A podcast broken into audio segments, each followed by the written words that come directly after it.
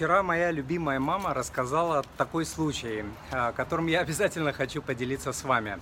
А, мама стояла на кассе магазина, а кассирша сильно нервничала из-за поломанной ленты, по которой а, двигается товар. Мама посочувствовала ей и сказала, что не стоит так переживать, и что они с отцом самостоятельно и без проблем возьмут свой товар с этой ленты, но кассирша не слушала, и вдруг ее просто прорвало. Она начала говорить, как мне не нервничать? Муж потерял работу, а у нас ипотека. Я уже не могу тянуть, работаю на двух работах, но денег не хватает.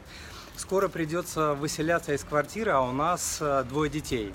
Девушка была в полном шоке и отчаянии. А мама начала ее успокаивать, сказала, что кассирша молодая, красивая, здоровая. На что-то ответила, э, цитируя, «Зачем мне здоровье? Мне ничего не надо, и даже здоровье». Друзья, к чему я это вам рассказываю? Тому, что когда люди берут кредиты, а, в особенности а, большие кредиты, никто никогда не думает о том, что а, могут прийти сложные времена. И это нормально, потому что люди верят в хорошее. Однако в жизни чаще, чем мы думаем, происходят такие вещи, как кризис, потеря работы или трудоспособности, развод, рождение ребенка и потеря дохода одного из супругов, автоавария, потоп в квартире, потери в бизнесе. Это абсолютно нормальные вещи, которые случаются абсолютно с каждой семьей, абсолютно с каждой.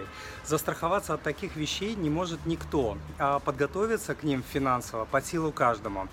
А, в описании к данному подкасту а, я дам ссылки на статьи про пожарный запас, про страховки. Прочитайте их, и тогда не окажетесь на месте этой бедной а, кассирши. А еще э, лучше, что я всегда советую, гасите кредиты и сокращайте проценты по ним э, в 2-3 раза быстрее. Как?